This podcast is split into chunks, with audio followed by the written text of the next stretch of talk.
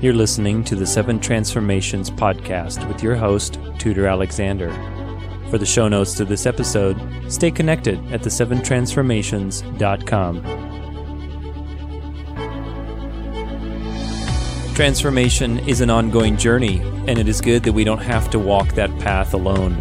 My name is Tudor Alexander, and this is my weekly podcast where I share my life lessons on and off the competitive floor with a few stories in between. What's up, guys? Thank you for joining me today. My name is Tudor Alexander, and I am your host for the Seven Transformations podcast. Thank you so much for joining me in this episode. I wanted to share with you some insights that it's uh, been on my mind a lot lately, especially I just kind of took a bike ride around my neighborhood.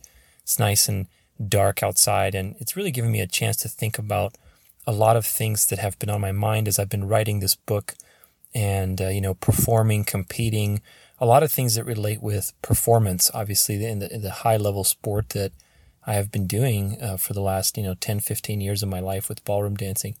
So a lot of times, you know, we, we get caught up in, in perfectionism in in when we're achieving something great when we're looking to to improve something i know for example as a as a dancer you know and, and i use these metaphors very uh, liberally because i know that this can apply to everybody it's not just in dancing but i think that anything in business or you know in, in athletics in academics and science we we shoot for for high goals for things that we want to achieve that are beyond the present moment that are taking a lot of our energy and skill and time and investment. So in doing that, we we start running this this conversation in our minds and we develop a very acute sense of evaluating the situation in terms of what's missing.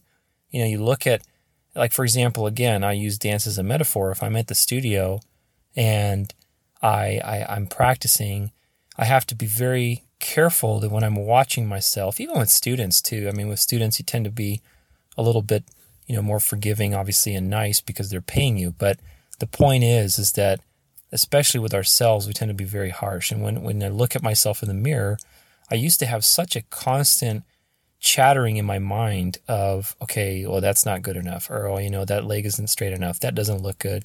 Every time you do something, your mind is chattering. Now, again, this can be a business or an academics. Let's say you know, you're writing a paper, or a dissertation, or you're presenting something in a meeting, how often do we go over the material that we create and we're constantly scrutinizing it, you know, and that's important.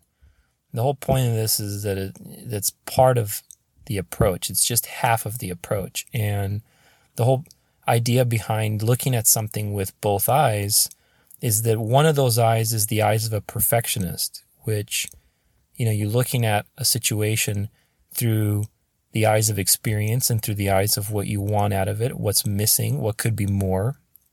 And the other side, which I which I find very important, especially recently in my life, is the eye of a novice.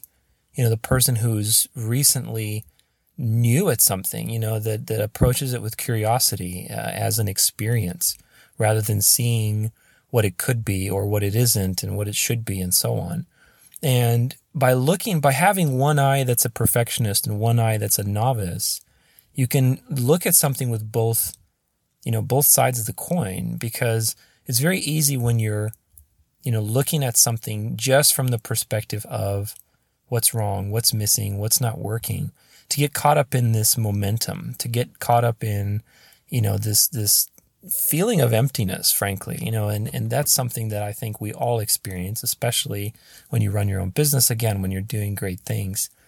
And I've experienced that a lot lately. You know, I've experienced that a lot in my dancing, in my partnership, and we've had a lot of conversations, even with students too, about balancing perfectionism with that curiosity. And I call it curiosity for excellence, being able to to to look at something curiously for the experience and why you're doing it, but also being able to employ, you know, like technique of what you're doing and, and, and skill and, and hunger for something better, you know, and, and the important thing, another important thing to remember is that you, you have both eyes and each of them is one perspective of, of the whole truth. But the person who is bouncing between those two perspectives, that's really you. That's your consciousness. You know, we, we are not a perfectionist and we are not a novice. Those are two perspectives that I can take on.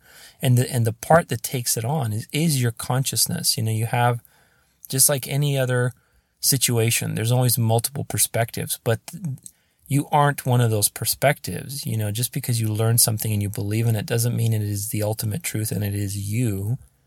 It is a truth that you can choose. And the part of you that's choosing and that can move between these different little islands of truth and of being, that's the part you got to tune into. That's your consciousness. That's that's the nothingness that that is free from the limitations of one perspective. And if that sounds too philosophical, you know, think of it like again like a set of islands, you know, and in your you're a person and you're on an island. You can only be on one island at a time, but you have the opportunity to to fly between them, to float between them. And you have to choose at some point, you know, where you want to be, but that doesn't mean you have to stay there.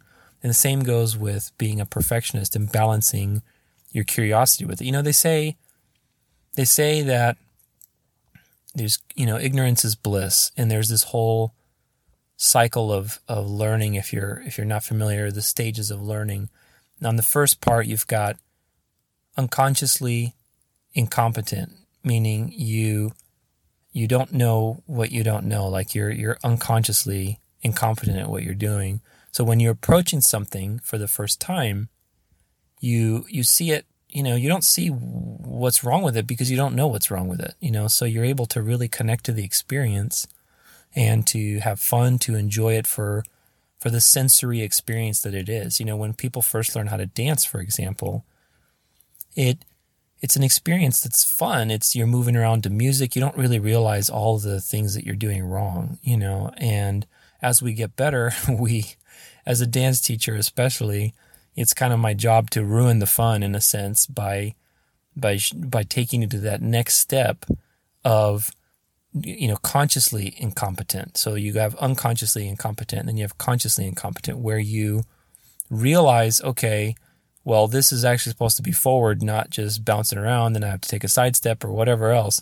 And again, use these metaphors liberally for other parts of your life. It's the same way for academics or business. You know, in the beginning, when you're learning something, it's all new and fun, but as you try to perfect it and get better, that's when you start becoming conscious of your incompetence because the next level after that is uh, consciously competent, meaning through repetition and time, as you improve your skills, you do become competent about it.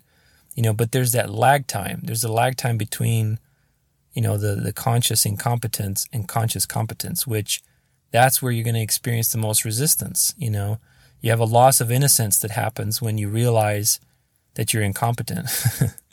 and as you, you know, weather that loss of innocence with your willpower and with your determination and your diligence, and you become consciously competent, you know, you start to to get a finer appreciation for what you're doing. And then the final level is unconsciously competent, where you know you you basically are in the zone and you're not thinking about it anymore and it just it's a part of you it's it's who you are and you know, these cycles they go they keep going because once you're unconsciously competent and you're in the zone and it's part of who you are, then there's another layer to get to it.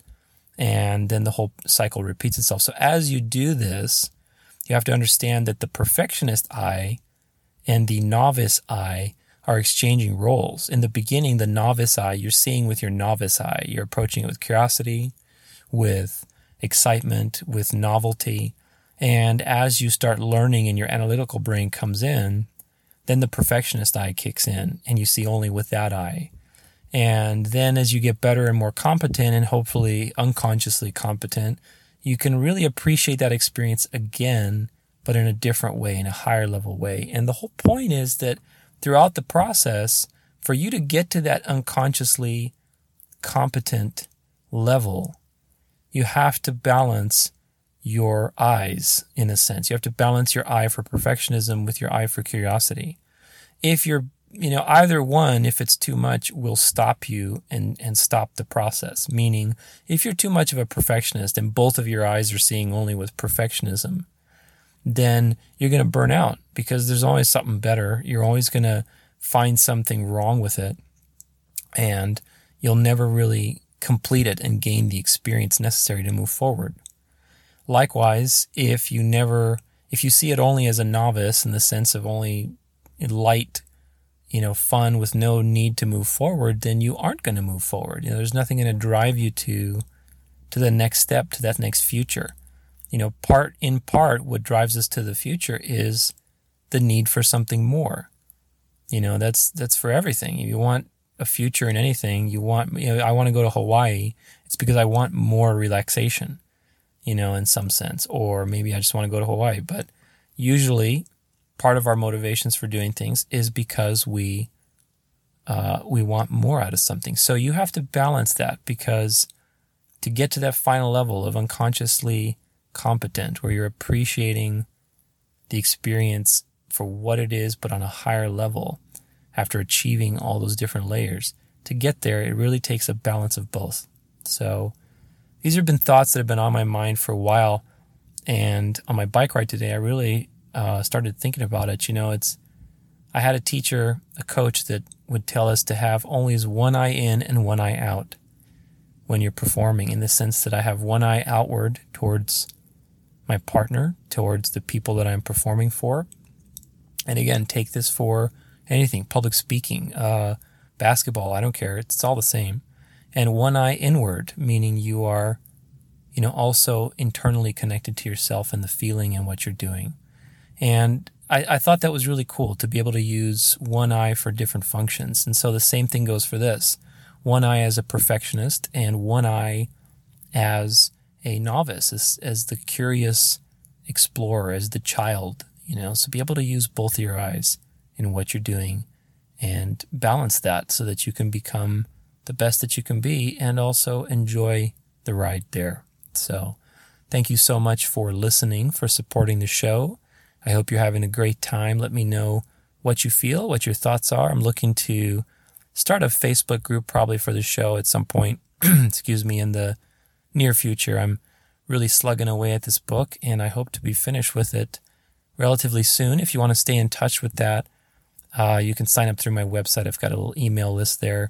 But I'm really excited for it. It's going to be an awesome thing. I've wanted to do something like this for, for the last three years, really my whole life, but I've been you know, mulling it and, and typing up my notes and organizing them for, for the last two or three years. So I'm really excited to finish this personal project and share it with everybody. It's going to be an awesome book. It's about the last 15 years of my life competing in ballroom dancing and teaching and learning all the things that I've been talking to you about on this podcast. So stay tuned and thank you so much for listening and for being part of the show and have a great rest of your morning or evening wherever you are and we'll see you Friday. You're listening to the Seven Transformations podcast with your host, Tudor Alexander. For more episodes like these, subscribe or stay connected at the7transformations.com.